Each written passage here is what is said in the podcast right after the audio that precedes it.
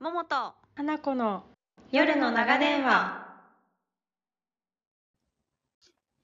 花子と桃の夜の長電話第32夜始まりました。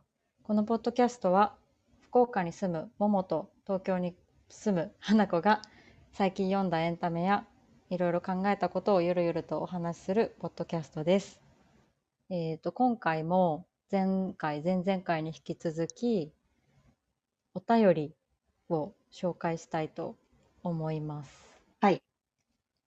えっ、とお便りのテーマがえっと、私たちが第30回の放送を 記念して企画した、えっと、お便り募集で、テーマは、なんだか気分が乗らないなという時に見たり聞いたりしたいエンタメということで、いろいろうん多くの人にお便りをいただいて、ちょっと多かったので分割して、えっとはい今日が3回目で、これで紹介会としては一旦ラストです。その前にちょっとお話ししたいことがあるんだった。ももちゃん、お願いします。ちょっと私事になるんですけれども 私事 私事だよね実は私の夫がですね小説を出版することになりましてイエーイイエーイまさかおめでのとそうこの夫の宣伝のための壮大な伏線のラジオとかではないんですけど たまた まう長すぎ た、長すぎた。 1年かけてねうどんだけ内情のこうだよみたいな。そうそうそう。その、えっと、松本清張賞っていうね、新人の人が応募できる賞みたいなのがあって、はいはい。で、それの賞を夫が5月に取って、まさかの。で、ちょうど7月に本が出版されたんですよ。うん。小説なんですけど。はい。で、タイトルは、No It All っていう小説で、うんエンタメ小説になっております。これは、えっ、と、文芸春秋から出てるのかなそうそうそう、文芸春秋さんお。ーガリレオとあかのの文芸春秋さんだよね。ねえすごい。誰もが知っている文芸そう春秋。ねそうそうそう。で、まあ私と花ちゃん的には、あのその松本清張賞の審査員が超豪華で、ねそのね、夜は短しの森見富彦さんとか、うんカラフルの森江戸さんとか、あの辻村美月さんとか、結構そうそうたる方々が審査員になってくださってて、まず普通にその人たちに見てもらってるのすごくねみたいな私は 個人的にねえそう、超感激したんだけど、帯にコメントがね、いそうろそんうなそ大物作家さんから書いてあるもんね。う。ねやばいよね、マジで。すごい人に見てもらってる。見てもらってるだけでマジでいいなって感じだけど。そう。で、出たので、ちょっと、まあ、本のラジオだし、うん身内なんですけど、あの、紹介させていただきました。これは、えっと、7月5日に出た5の日かに発売された、おーそう。私は高越ガールとしてね、あの、あ誤字光悦ガ脱ール字チェックを、あ、そうしたで。おーでもね、高越ガールしたけど、めちゃくちうゃ、んその後もね、見つかった誤字が。いや、ぱこいつが難しいこれ大変そうよ。長いし、ちゃんと。い。長い、300ページぐらいあるしね。すごい。うん。なかなかいね、やー、うんプロすごいって思った。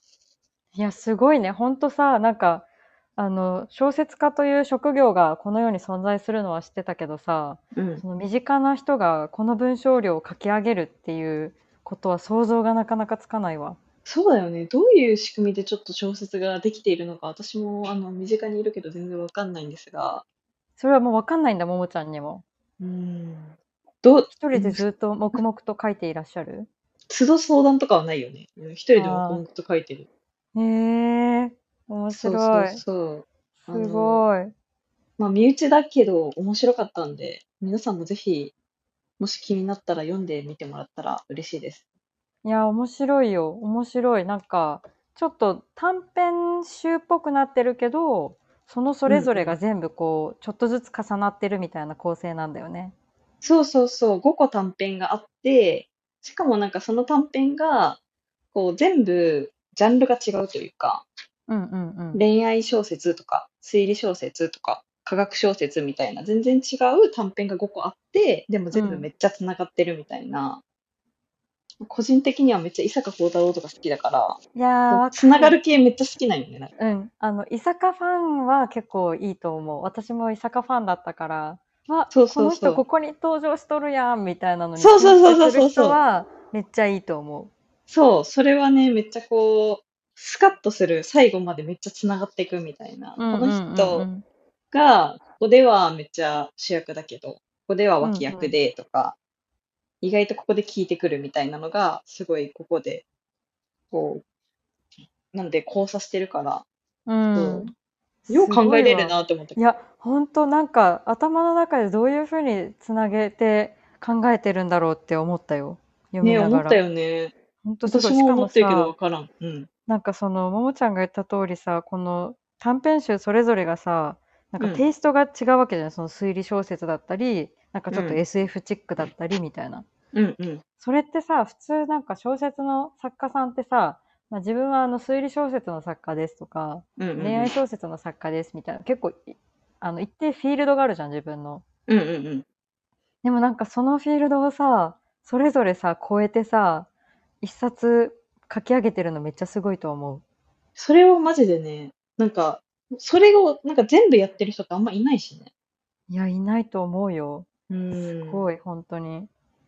普段全然すごいなって思わないけど、これを見たときは尊敬した。すごいじゃん。 しかもなんか、うあん。の、すごいなって思ったのが、うん。なんかこう、え、あの、なんでこの小説書いたんですかみたいなインタビューとか答えてるの見ててさ、うん。なんかこの作品を見たときにアイデアを思いつきました、みたいな、ななんかいろいろ書いてて、はいはいはいで全部隣で見てはいるからさ、そうんの作品は。そうだよね。そうだよね。 そう。でも私は、おおって思って終わったから、うん。それを自分の創作につなげる人がいるんだと思って。そうよね。なんかインプットは一緒に住んでるから、そうそうそうやっぱももちゃんと結構近しいのに、そうっそうそうそう。てことね。そうインプットだけ。けは一緒みたいへーな。うん。アウトプットによくつなげれるなと思って。面白い。まあ出口がみんなそれぞれ違うんだろうね。そうねだってさ、同じ、まあ旅行とかはさ、よく行ってるじゃん。はいは旦い、は那い。さんと。うんだけど、ももちゃんはさ、絵としてさ、表現するけどさ、旦那さんは別絵にしないでしょ、まあそうね。別のインプットがね、うんそれぞれあると。ね、そう、面白いね。いやー、面白いです。あとないんやか、ーまあ、めっちゃ、さっきちょっとうん花ちゃんと話してたけど、すごい、私もですけど、お笑い好きなので、うんうん。その5個の短編集の中にお笑いのやつも1個あって、特にそれがめっちゃお笑いへの熱が伝わってくると好評な ので。いや、なんかさ、はいあの、お笑いやってる人が書いたんかと思うぐらい、なんかこう、いろんな、お笑いのなんていうの、構成とか、こうしたらなんか、こう、プロっぽくなるみたいな話とかって、なんで知っとるんって思った。 中にちょっとネタとか出てくるしね。そうそうそう。いやもうー、その面白い。そのネタがさ、めっちゃ悩んでたね。なんかその、そのうんさ、そうだろうね正直さ、かまいたちのネタを紙で見た時に面白いかって言われると多分面白くなかったりするじゃんか。うんそうね。その、うんその、その場のノリみたいなのすごい演技とかあるし。うんうんでも、なんかこのさ、小説でさ、なんかそのネタがめっちゃヘボかったらさ、なんか、え、めっちゃヘボみたいになるじゃん。うん。そうね。だから、なんかちょっと面白くししたいけど、なんかど、別に芸人でもない し。そう、お笑いの、その、ネタを考えるのめっちゃくす、なんか頑張ってた気がする。なるほどね。確かにね。これはうん難しいだろうね。しかもさ、関西弁っていうのもすごい。うん。そうね。すなごんいかちょっと嘘っぽくな。しるかもんかしね。文字、文字でこれが関西弁だと分からせるのめっちゃすごいなって思っああた。ー、そう。ああ、そういうことう。うん。確かに、そうね。そう関だっ関て、西弁って、旦那さん別はにい全然関西弁じゃないもんね。うん、全然九州男児やもんね。そうだよね。すごいわ。いや、そう。お笑いのね、お笑いへの熱量みたいなのがね、すごい。まあ、これだけお笑いに時間を割いてたら、まあ、熱量は伝わるやろうな、みたいな感じだけど、そう、感じました。いやー、ありがいやとう、ー花ちゃ読んでん。ほしいね。いろんな人に。そう、めっちゃその、いろんな人に読んでいただいて、あと、あのさ、自分がいつも行ってる本屋さんに並んでたりするとさ、いやー感動しちゃうね。感動した、そう、なんか、本はさ、じ人とか個人で作ってるだけだけどさ、うんうんそれでもやっぱ本が並ぶってめっちゃ嬉しいじゃん。っうんうんうん。ていうののさ、ちょっとだけは知ってるからさ、なんか家の一番近くの書店にすごい展開してくれてて、いやー、嬉しいね、それは。そう、なんか、こう、感想みたいなのも書店員さんが書いてくれてて、あ、ポップみたいなのを。そうそうそうそうそうわ。マジ、え、褒めすぎじゃねってぐらい、こう、めっちゃこう、すごい褒めてくれてたりするか らさ、めっちゃハードル上がるやんとか言って二人で。うんえーそれをさ、あのーそのポップをその作者自身が見たよっていうことをその書店員さんにも知ってほしいわ。あ、そうね。あ、でも、なんうかんそこは、あの、さ指揮者置いてくださるって言ってくれてて、あ挨拶行っへてーありがとうございましたみたいなのは多分言って、はいはいはい言えた、言えたはず。えー、素晴らしい。そう、やっぱね、その本とかってさ、結構読むのも時間かかるしさ、うんうん。そのいろんなメディアの中ではさ、ちょっとハードル高いじゃん。そうね。うん、なんか音楽とか、ドラマとか、うん。漫画とかの方がパッて読めたりするけど、なんかまあみんながとちかゃん何とかね、別のことしながら読めたりはしないもんね。そうそうそう、ラジオとかよりね。そうそうそううんそう。だからさ、めっちゃいっぱい本ある中で読んでくれて、面白いですって言ってくれてる人がたくさんいるのはめっちゃありがたいねって言って。いやー、素晴らしい。これを長い時間かけて書き上げたから、そうだよそね。の努力がね、報われているっていうのがすごいわ。何ヶ月もかけてさ、これ、この賞にならなかったら誰ひ、私私が高越ガールして終わるっていうのが今まで まあ何度もあったわけ。まあでもね、それの上にね、そうそこううそう。いう、うん、一発書いて一発すぐ M1 取れたりっていう世界じゃないもんね。そうそうそう。小説はね、やっぱ長いよね、道のりが。ねえ、すごいないあやすー。ごい積み重ねだなですね。ちょっと私にはできないことなので感動しま した。あノーイットオール森バゼル、ぜひよろしくお願いします。お願いします。お願いします。というちょっと宣伝から入ってしまいましたが、えーっと、お便りの方に移っていこうかなと思います。はーい。はーい。では、私からいきますね。はい。えーっと、福岡県のアニマループさんからのお便りです。すごくたくさん書いてくださっているので、一部抜粋して読ませていただきます。とこんばんは。このラジオの大ファンのアニマループです。気分が乗らなかったりするときによく読むのが、マニアックで面白くない話で申し訳ないのですが、アニメアニメや映画の設定集や絵コンテ集です。でここで宮崎駿のトトロの設定集みたいなところも紹介をしてくださってます。あとは、またマニアックかもしれないですが、世界のディズニーパーク絵地図、夢の国を作るための地図と原画という本。あと、映画だと、ワンスダブリンの街角でです。こちらは最初ドキュメンタリーかなと思ってしまう作品なんですが、未だにこの作品が大好きでよく見てしまいます。で、えっと、最後、おたあのコメントのところに、お便りかけるシステム本当に嬉しかったです。これからも2人の長電話楽しみにしてます。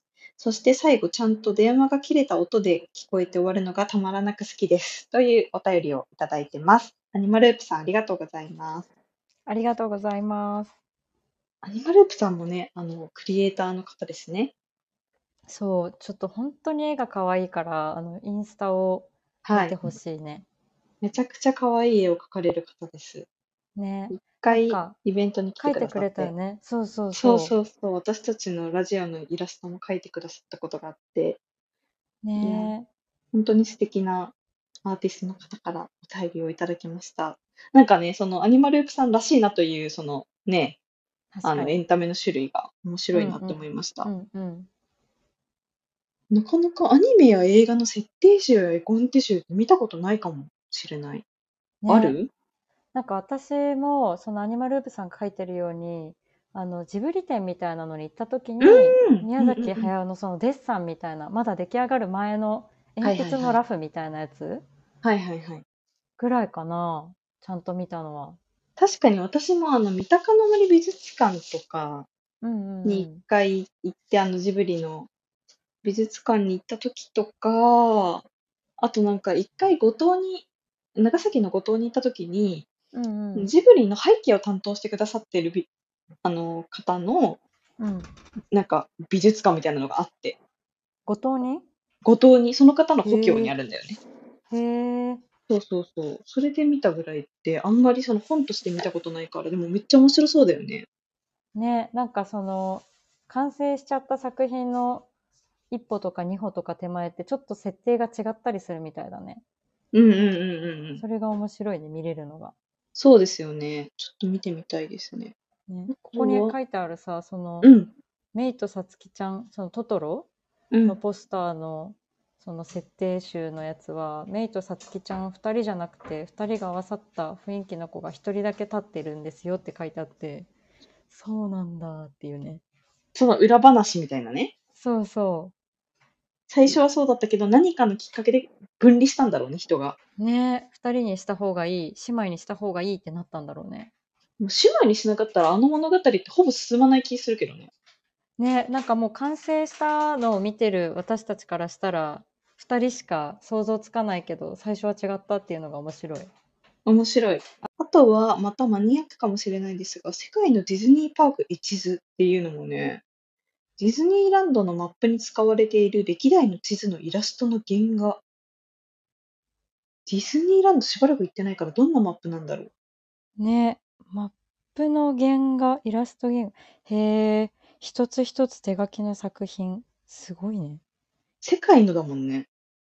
ねもうそういうなんか裏側というか、この構成の部分からさ、そのクリエイターの人は見てるんだね。ね、そこがなんか気になるんだろうね、その作り手としてもね。そうそうそうそうそう。もうさ、私与えられたものをそのまま見てたけどさ、もうその裏側が見れたらめちゃくちゃ面白いよね。うん、確かに。うん。あとは映画だと、Once ダブリンの街角でですというところで、これは音楽の映画みたいですね。うん、 Amazon プライムで有料で見れそうです。あと Unext とかで見れそう。はなちゃん知ってた2000これ。いや、知らなかった。2007年の映画だから少し昔の映画だね。 15年前ぐらいの。でも1時間半だからめっちゃ見やすそう。本当だね。うん映画へ1ー時間半ぐらいだとさ、なんかめっちゃ見やすくていいよね。わか私るもなんか、あの、週末になんか10時ぐらいになって映画わ見かたいる。けど、今からなんか2、3時間のやつ見るとしんどいぞみたいな時に、なんわかかる。映画短いやつとかで検索する。 90分ぐらいのやつマジいいよね。ね。ありがとうございます。90分ぐらいの映画。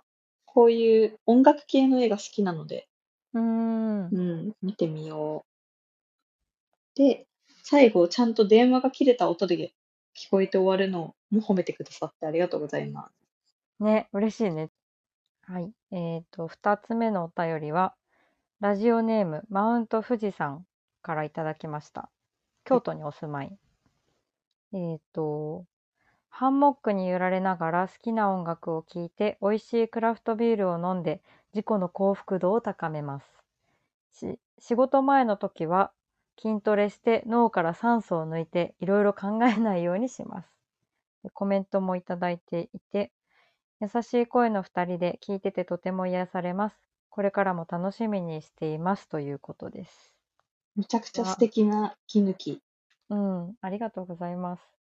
きっと私のすごく仲のいい先輩じゃないかなと呼んでるんですが、確証はないで すが、多分そんな気がしています。好きな、うんビクーラフビトールビー好ルがき好なきなの人、うんあめちゃああくー、ちゃそうビーなルん好きなだ。人で京都に住んでる。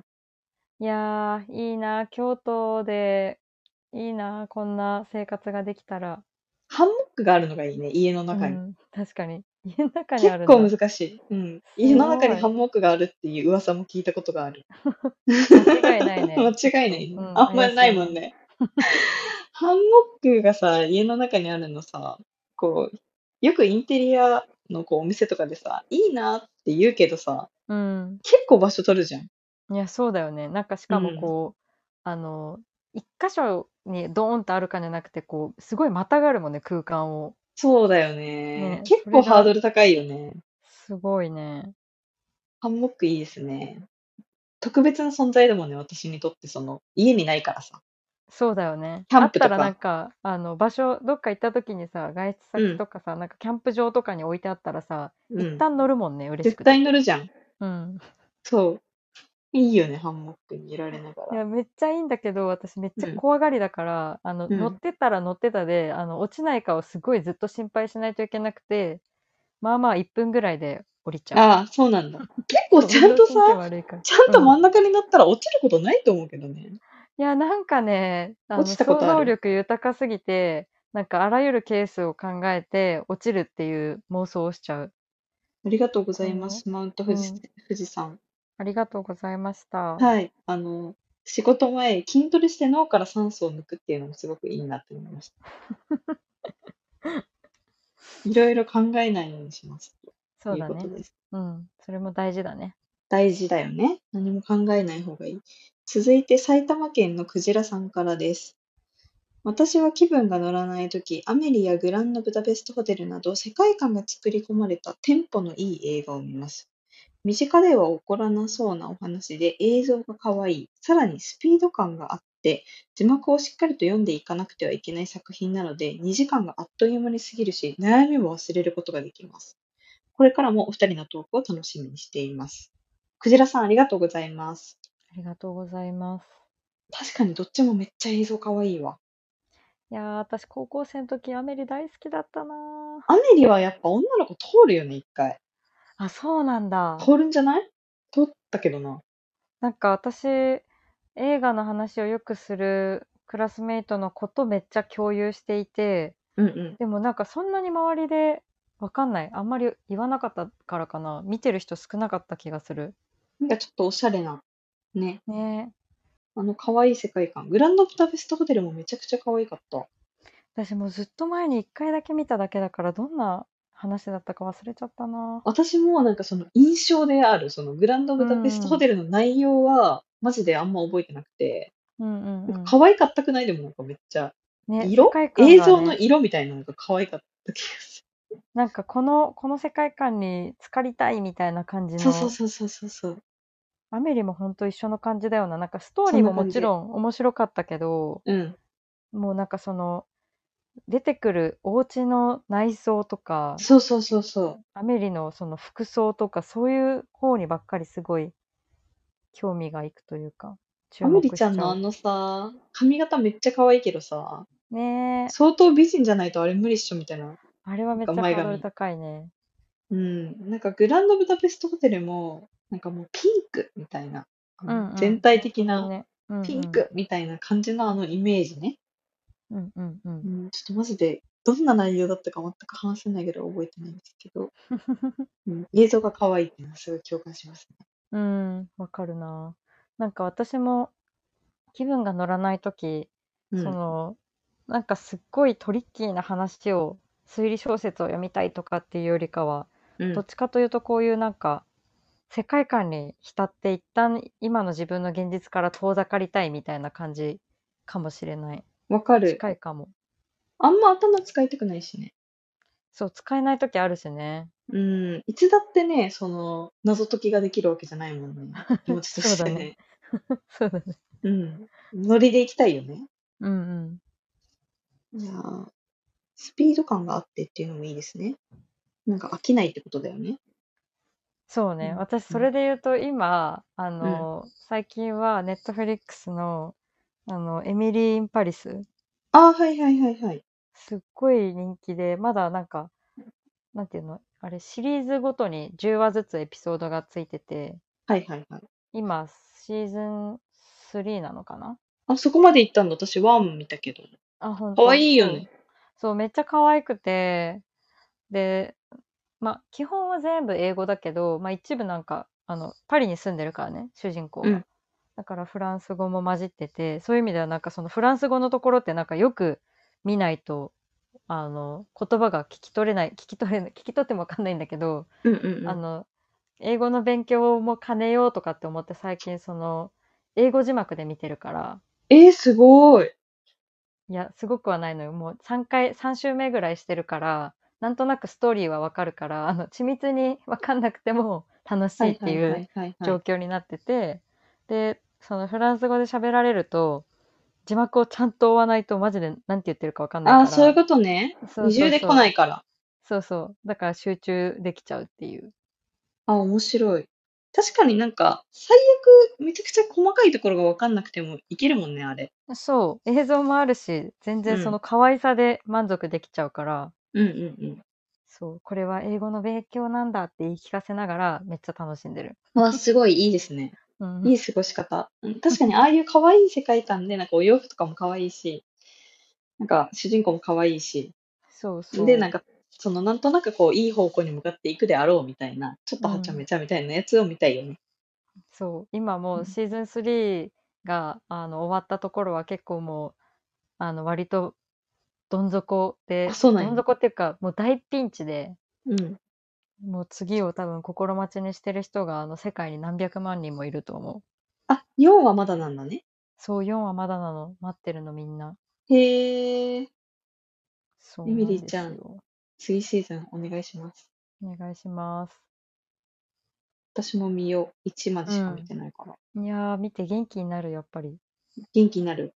うんあと私も、その脳を働かせたくないときに、あの、ちょっとさらに頭を使わないという意味では、うんうんはいれ恋愛リアリティ番組をはいはい見て、他人の恋愛をただずっと見るっていう のをします。マジであのの脳を使わない。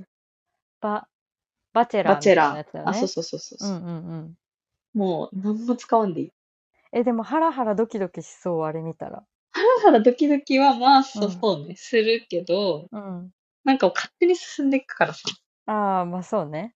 そううんね。しかもなんか、そのこの年になるとさ、うんなん。か周りで人の恋バナとかさ、なんか聞くのもないじゃん、もうあんま。好いやー、本当にない。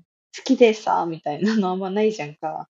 キュンキュンする時そうとかほぼないもんね。それをもう、その、で、まあ、まあ、そのドキュメンタリー調ではあるからさ、うんうんうん。それで摂取するというか、なんか、えー、すごい、なこるほどねことここどうなるみたいなのを、ただ、ただ見るみたいな。どうすへるえ。いや、なんか私ちっちゃい頃、相乗りめっちゃ好きだったのに、うん。あの、あ、そうなんだ。そう相乗りね、テラハうもちらが小学生ぐらいの時ってことねそうそうそう、小学生の時めっちゃ好うきだったのに、テラスハウスも、うんバチェラーももう置いてかれて、なんか途中からついていくのもなと思って、もう全然見てなくて。なんか、私、相乗り見てなかったんだけど、うん。なんか今、その、おじちゃん、おばちゃんの相乗りみたいなのがあって、うん、へえ。おお相乗りのスタッフが作ってて、うん。 35歳以上しか出てないの。えー、 30初めて知った。 35から60歳うん。までえー。の愛の里っていうのがあって、うん。それはマジで私の周りみんなハマってて、み私も見たんだけど、うんな。んか大人の恋愛すげえみたいな。なんかその、なんだったっけな、最後にこの人のおむつ変えられるかですわみたいな。あもうあ、ね、すげえ。うそんう、違うわけ次元が。そうだね。えみたいな。いや、そうそうそう。なんかでもまあ本質かこっちがみたいな。なるすほどごいね。すごい世界。 そういうのも見てこれも、あの、あれなの、普通の一般の方々が出演しているっていう。あ、一応そう、一般の方あ々。へーそうそうそう。へえ、面白い。一人なんか、僕、アイドリーもいましたみたいな人いて、 どんだけ出とるんやん、こいつみたいな人もいる。ものだな。なるほそど。うそうそうそう。結構なんか、リアル。いリアやー、ルちょっ感あると、あれだね。もうそろそろ30代に足を踏み入れようとしてる私たちはこっちかもね、次は。半分ぐらい離婚経験者とかそんな感じだからね、マジで。ああ、みんなじゃあ、酸いも甘いも経験され酸いもた甘いもって上感じ、で本当に。へえ。なんかえ、、ちょっと待って、これしかもさ、あれなんだ、古民家でみんなで一緒に住むんだ。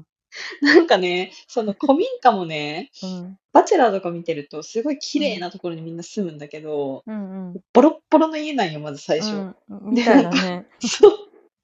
そこもすごく好きで、なんか。うんうん、え、なんか虫がすごい入ってくるから、なんか、あ,、うんあの、隙間を埋めましょうみたいな感じで、ずっとあ隙間を埋めてたりとかする。なるほどね。うんみんなでちょっとずつ修繕しながら住んでるんだ。そうそうそうそうそう。楽しそうなんかではある。そう、ずっとなんか鳥小屋作ってたりとか、うなんん。かそういうなんかすごい地道な作業をずっとやるみたへいえ。えな、おー、じちゃ面んた白ちい。が。いや、すごい、すごいね、でも、なんか、自分の親世代だったりするわけ、もう60歳の人とかさ、あえいるすかごいら、幅だ。うん。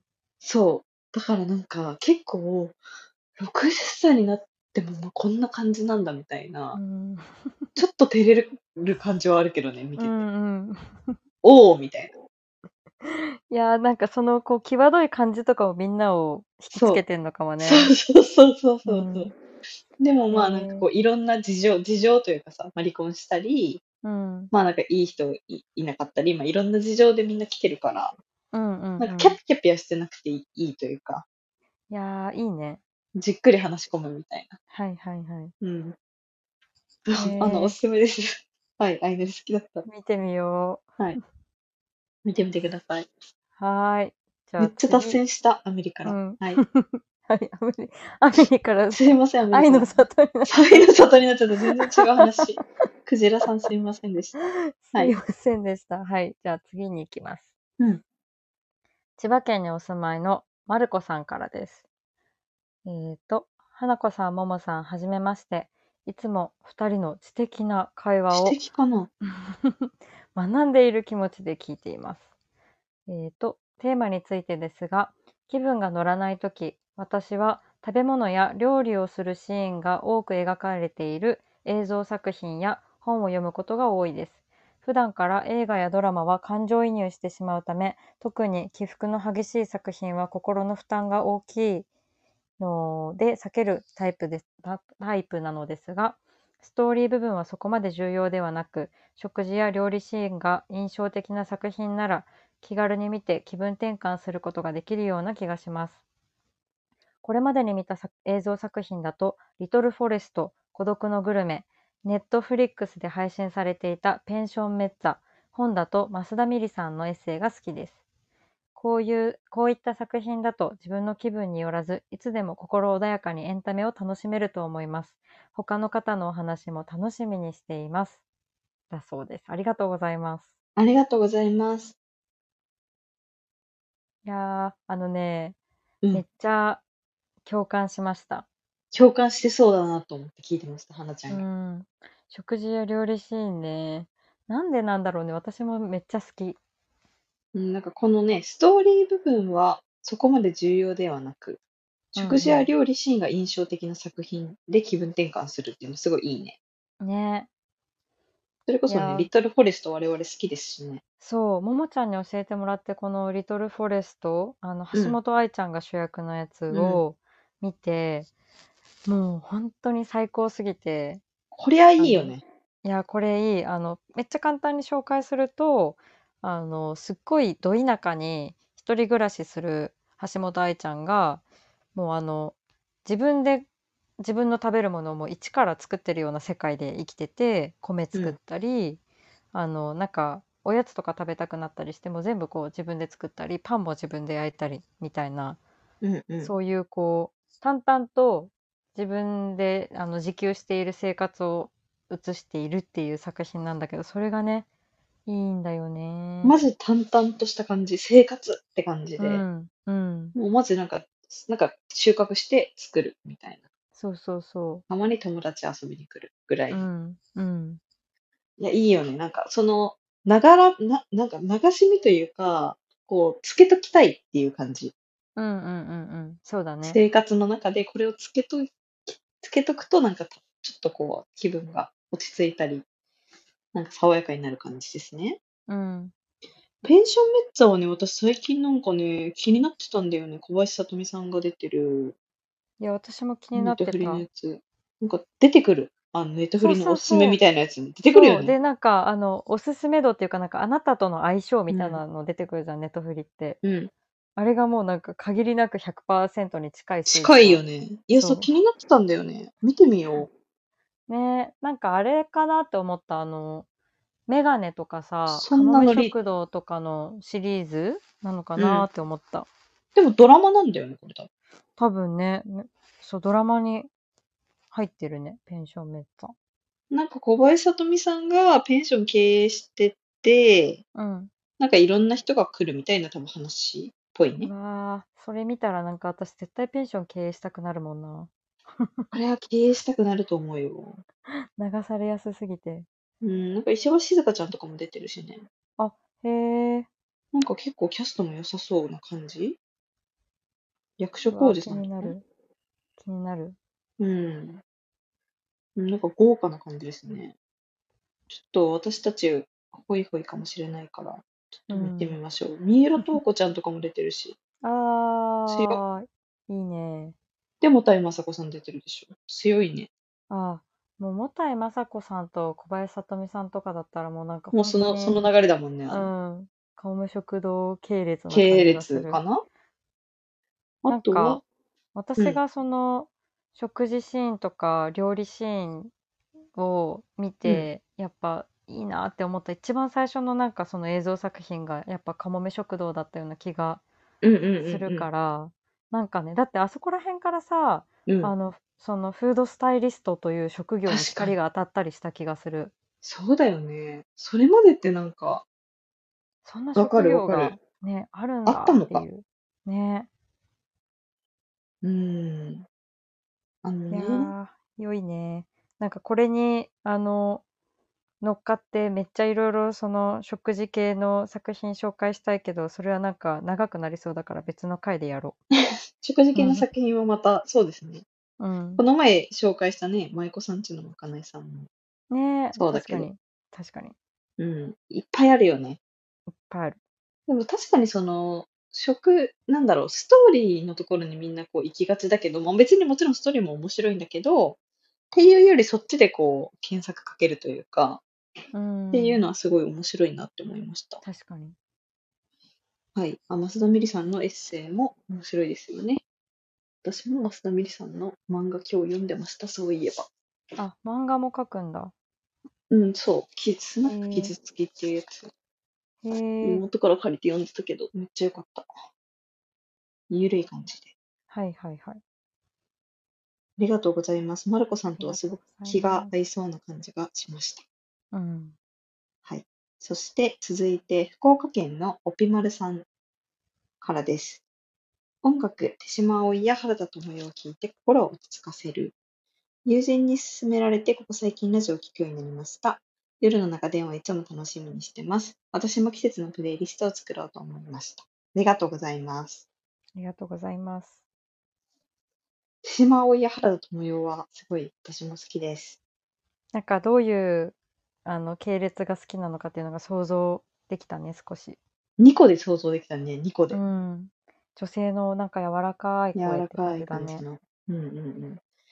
手島葵さん一回ライブ行ったんですけど、えー、もうね、なんか、すごかった、こう、心の安らぎを与える力みた いな、マジで、もうなんか、なんだろうな、マイナスイオンみたいな。ああマ確ジかにマイナス4感あるよね。わ手あ島確かさんに。さ、意外とこうさ、背すごく高い人なのよ。あそうなんだ。すごいスラーっとした方なんだけど、へえ。なんか、うんや、柔らかいっていうか、なんか喋り方とかもさ、なんかささやく感じで、へえ。うん、いや、いいよね。原田知世さんもいいよね。なんか原田知前世あのさん、さももちゃんと2人でさ夜のあの夜に聴きたい曲のプレイリスうトをん、作ろうみたいな回があったじゃん。うん、その時にさ、ももちゃんがさ、なんか蓋開けてみたら、女性のアーティストだらけだったみたいなのもあっあたあ、言っね。てそた。ういえば。ね。そう、女性のなんかシンガーソングライターみたいなね、うん、うん。と聞きがち。なんか柔落らちか着くさの求かめもてんのね。か。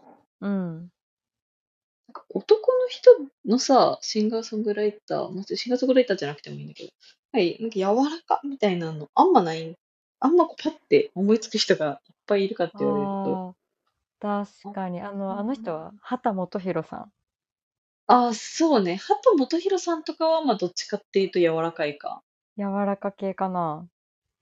でもなんかちょっとポップな感じ。なんかもっと、手島葵さんぐらいの、なんかこう、ああ、マイナスイオン度高い人うは、なんかパッとん、思いつかないね。うん、じゃないじゃない確かに。マイうナスイん。オン。なんかあとバ確ンかドとかに。になるしね、そのなんか、そのクルリとかスピッツとかも好きだけどさ、ああ、はいなんはいかはい。バンドって感じ。うもっとん。こう、わかる。そう、静 J-POP っかてみこたいとな。うそうそん。う、静かみたいなのがうあん。んま、わかんななんい。いるんだか、ろうけどね。あの、声が入ってるのに、ちょっと楽器聴いてるみたいな、うんなうんんうんか、うん声うでん。もあるよね。そうね、そうね。なんか響ね。かせるみたいなね。うん。 いや、そうですね。ビマルさんの好みはめっちゃ共感します。季節のプレイリスト、私、季節のプレイリスト作ってますって言ってたのに、7月まだ作ってないんで作ります。すぐやめて。2ヶ月だけしかまで。やっぱね、毎うん。月はちょっとハードル高いかハーらドルね。高かった。なんうん、か、シーズンだね。結構同じやつ聞きがち。う、そうんわ7かる月だよ。からってなったから、う突ん、然新譜めっちゃ聞くとかなくて。そうね。言ってたように、やっぱ季節ごとだね。うん、そうだね。 無理だったんだ。じゃあ夏のプレイリスト作るわ。うん。全然めっちゃのアゲアゲの曲とか聴き出すね。夏だし、みたいな。うん。ちょっと、あの、私も季節のプレイリストに変更しようと思います。うん。はい。そして、はい最後のお便りですね。お願いします。えっ、と、東京都にお住まいのあやさんから、えっ、と、イエスマン。あと、私は主婦なのですが、家事のやる気が出ないときは、元モースモームスの辻ちゃんの YouTube を見てます。うんえっ、と、食べ盛りのお子さんたちがいるからか、作ってる料理がとにかく大皿揚げ物というのもすがすがしいです。ということです。多分ね、これは、あの、この前私の家に遊びに来てくれた方が、はいそあそうなんだ送ってくれたんだと思います。嬉しい。あやさん、ありがとうございます。ありがとうございます。イエスマンね、元気になる映画だったという記憶がある。え、でもさ、え、ちょっとさい、え、イエスまででも結構さ、最初さ、衝撃的なやつじゃんね、あれ。え、そうなんだったっけあ、違う、待って待って、イエスマンじゃない。トゥルーマンショーやん、私が言っとったやあつ。ーイエスマン。 ごめん、ごめ似てん。るタイトルはうん似てごる。めん、ごめん。ごめん、イエスマンは元気になるやつ。そう、トゥルーマンショーは辛いやつ。うんそうそうそうそう。イエスマンは元気になりました。ね、これも2008年だったのか。えそーっ、か、なんか、みんな見たよね、当時。なんかすごい話題、なんでだっけね、話題になってたよね。うん、見た。見た記憶あるでも、ずいぶん昔だからどんな話だったか忘れちゃったけども、なんか、ハッピー、ハッピーだったことだけ覚えている。なんかこう、イエスっていうことで人生が好転していくみたいなね、うんうんうん。話だったよね。コメディだったよね、結構。そうそうそう、そうジム・キャリーだし。なんか、これ、こういうのさ、見た後だけさ、うん。マジイエスって言おう、みたいな 思って、めっちゃ思うわけ。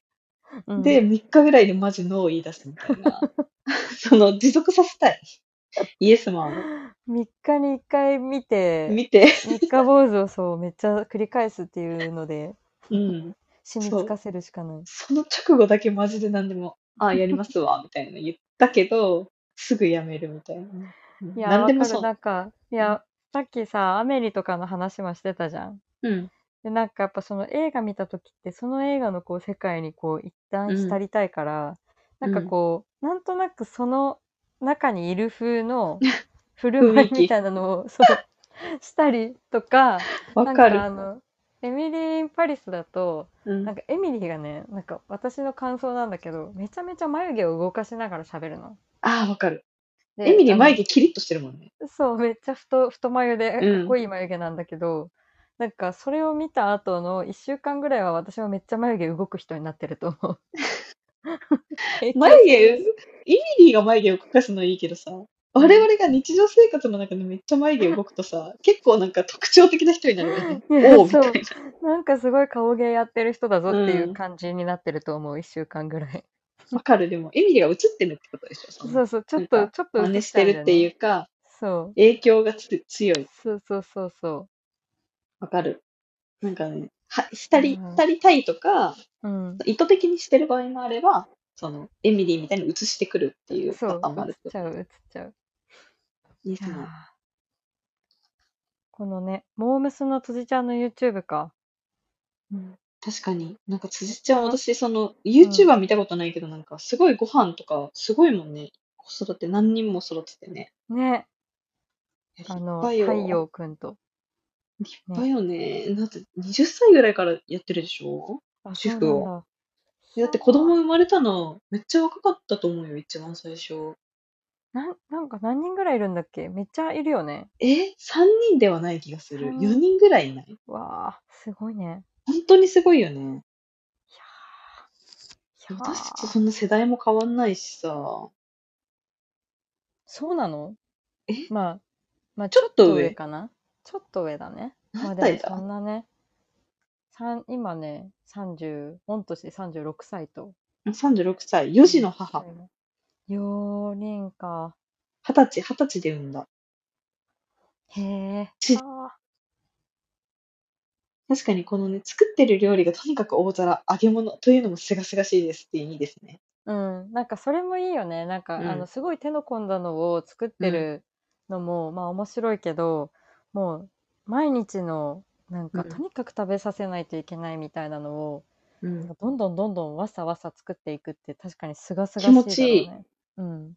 現実だもんね、それが生活だし、そねうそうそうそうそうそ毎日そんなね、おしゃれなね、なんか料理とか作れるわけないんだから、う。うん。それは、まあ、あの、晴れの日でね。晴れの日でね、うん。ちょっと見てみます。家事のやる気が出ないときに、辻ちゃんの YouTube 見たらいいですね。うん。出ない日ある見んでてみよはい。という感じですごくたくさんのお便りをいただいて、ありがとうございましう。あた。りがとうございました。またまいさつかのかねやりたいね。この。いや、そうよこね。のね。ちょっとみんなからいただいたやつを、ちょこちょこ見たりして、暮らします。うん。そうね。この3回分で紹介したので、結構ストックできたね。そうだよね。だってさ、うん全然見たことないやついっぱいあっ元気たを出すためのエンもん。本当に。その、挑戦しやすいところからで言うと、藤井風日産スタジアム弾き語りライブとかは、確かに。確かに。次、次こう気分が乗らない日があったらね、元気になれそうん。う。でもみんななんかさ、すごい全然違くて面白かった。本当だね。なんか、うん。一個も被ってないのすごいね。マジで被ってない。なんか全員これみたいな感じではないし、いやー、面白いな。なんか、あの、みんながしこれを書いてくださったのを見て、その内容にももちろんなんか、嬉しかったけど、うんなんか、その顔が見えない人たちが、全国津々浦々いろんなところで、 あの、気分を盛り上げながら生活しているという、その、そのことに私は事なんか、実にね、そう、私も頑張ろうって思った。みんなね、そんなずっと元気な人とかいないしさ。ね、本当だね。そうだよね。それでなんかみんなちょっと疲れたなってなった時もさ、でも明日も生きてかなきゃいけないからさ、なんか見てちょっとあげるみたいなことを、こう、日々やってるってことだもんね。ね、エンタメありがたい存在だ本ね。当にね、もういっぱいあるからさ、なんかもう、さらえないぐらい全部ね、見ることはもう不可能な量あるけど、ね、いい時代ではあるよね。本当だね。結構無料で見れたりするものもいっぱいあるしうね。ん、本当にね、その、それこそラジオとかだったら無料だったり、本当本当。ね、ネットフリックス入ってたら何千作品見れるんだみたいなね。ね、うん。いや、めっちゃなんか、広がりました、幅が。広がりました。皆さんのおかげです。いやー、なんか、ちょうど、だって今1年じゃない初めて、ラジオ。あ、そんくらいか。去年の7月に始めたよね。おー、そうだったのか。おー。そうだったよね。 1確年かで30個も行ったのか。なんかね、意外といったよね。すごくないすごかった。あちょうど去年の6月末に始めてて、えー、じゃあいつの間約にか1年。で、えこんー、だけいろんな人が聞いてくれるようになって、最初そっか、鎌倉殿にはまりすぎて、話したくそうなそいうみたいな。そう。だよね。うん、もうなんか私の気持ちとしてはこのままずっとあの大河ドラマを追っかける番組になるものだと思ってたら、 全然最近 全然私大も河ド見ラてマねえのし話してないな。 当時はだって2、3回に1回は鎌倉殿の話をするっていう結構鎌倉殿特化型ラジオみたいな。そうそうそう でもねそれでも話すこといっぱいあったんだよね。うん、でもなんかね、ちょっとずつその他のやつの比率が増えてきてるのがね、今振り返って見てたけど、そうでしたそうでした。多分こう見たいやつが多くなってきて、お互いに。うん、そうね。うんうん。そう、鎌倉殿の頻度がちょっとずつ減るみたいな感じになってるけど、でも最初はそうだったうん、わけだよね。だから、小栗旬、三谷幸喜ありがとうっていう。いやそうだった初めさね。せてなくれんかて2回に1回は三谷さんすげえって言ってたい時代だや、った、そうだ よね。あれで、こう、エンターテインメントの凄さみたいなのを改めてこう感じて、うんわざわざラジオを設立して、うん。でも鎌倉殿だけだとちょっとあれなんで、いろいろ見てたら、1年続きましたね。ねえ、いやうんうーん、 30回も、32回ももうできて、素晴らしい。いやー、いろんな人が聞いてくださって、なんか、しかもやっぱこういうのがあるから私たちもこう、次のラジオまでにこれ見ようみたいな、っうんうん。ていうのもすごい自分的には、なんか、いいい、いいなというかさ、うん、何考えそうてね。たかとかも、普段振り返らないから、そうだね、確かに。うん、めちゃくちゃいい時間になっております。はい。ということで、今日も結局1時間ぐらいになっちゃったけど、うん。はい、これでお便りとしては、一旦紹介ができたかなと思うので、またお互いが見たものとか、あの、この前話してた魚の子の話とかまたできたらなと。そうだね。魚の子の話しよう、次は。そうだね。次、魚の子、見とく映画の魚の子の話になりそなりそうです。おそらく、藤井、私うがん藤井風を見て、もう感動、感動してそっちの話に スライドされそれもいいるよ可能性もあるけど、うん一旦魚それのもいい子を予定しておきます。はい。う。はい。まあ皆さん本当に今回お便りありがとうございました。あの、お便ありがとうございますじゃなく。て聞いてくださってる方もですね、本当にその気持ち届いておりますので、ありがとうございます。ありがとうございます。はい。それではおやすみなさい。おやすみなさい。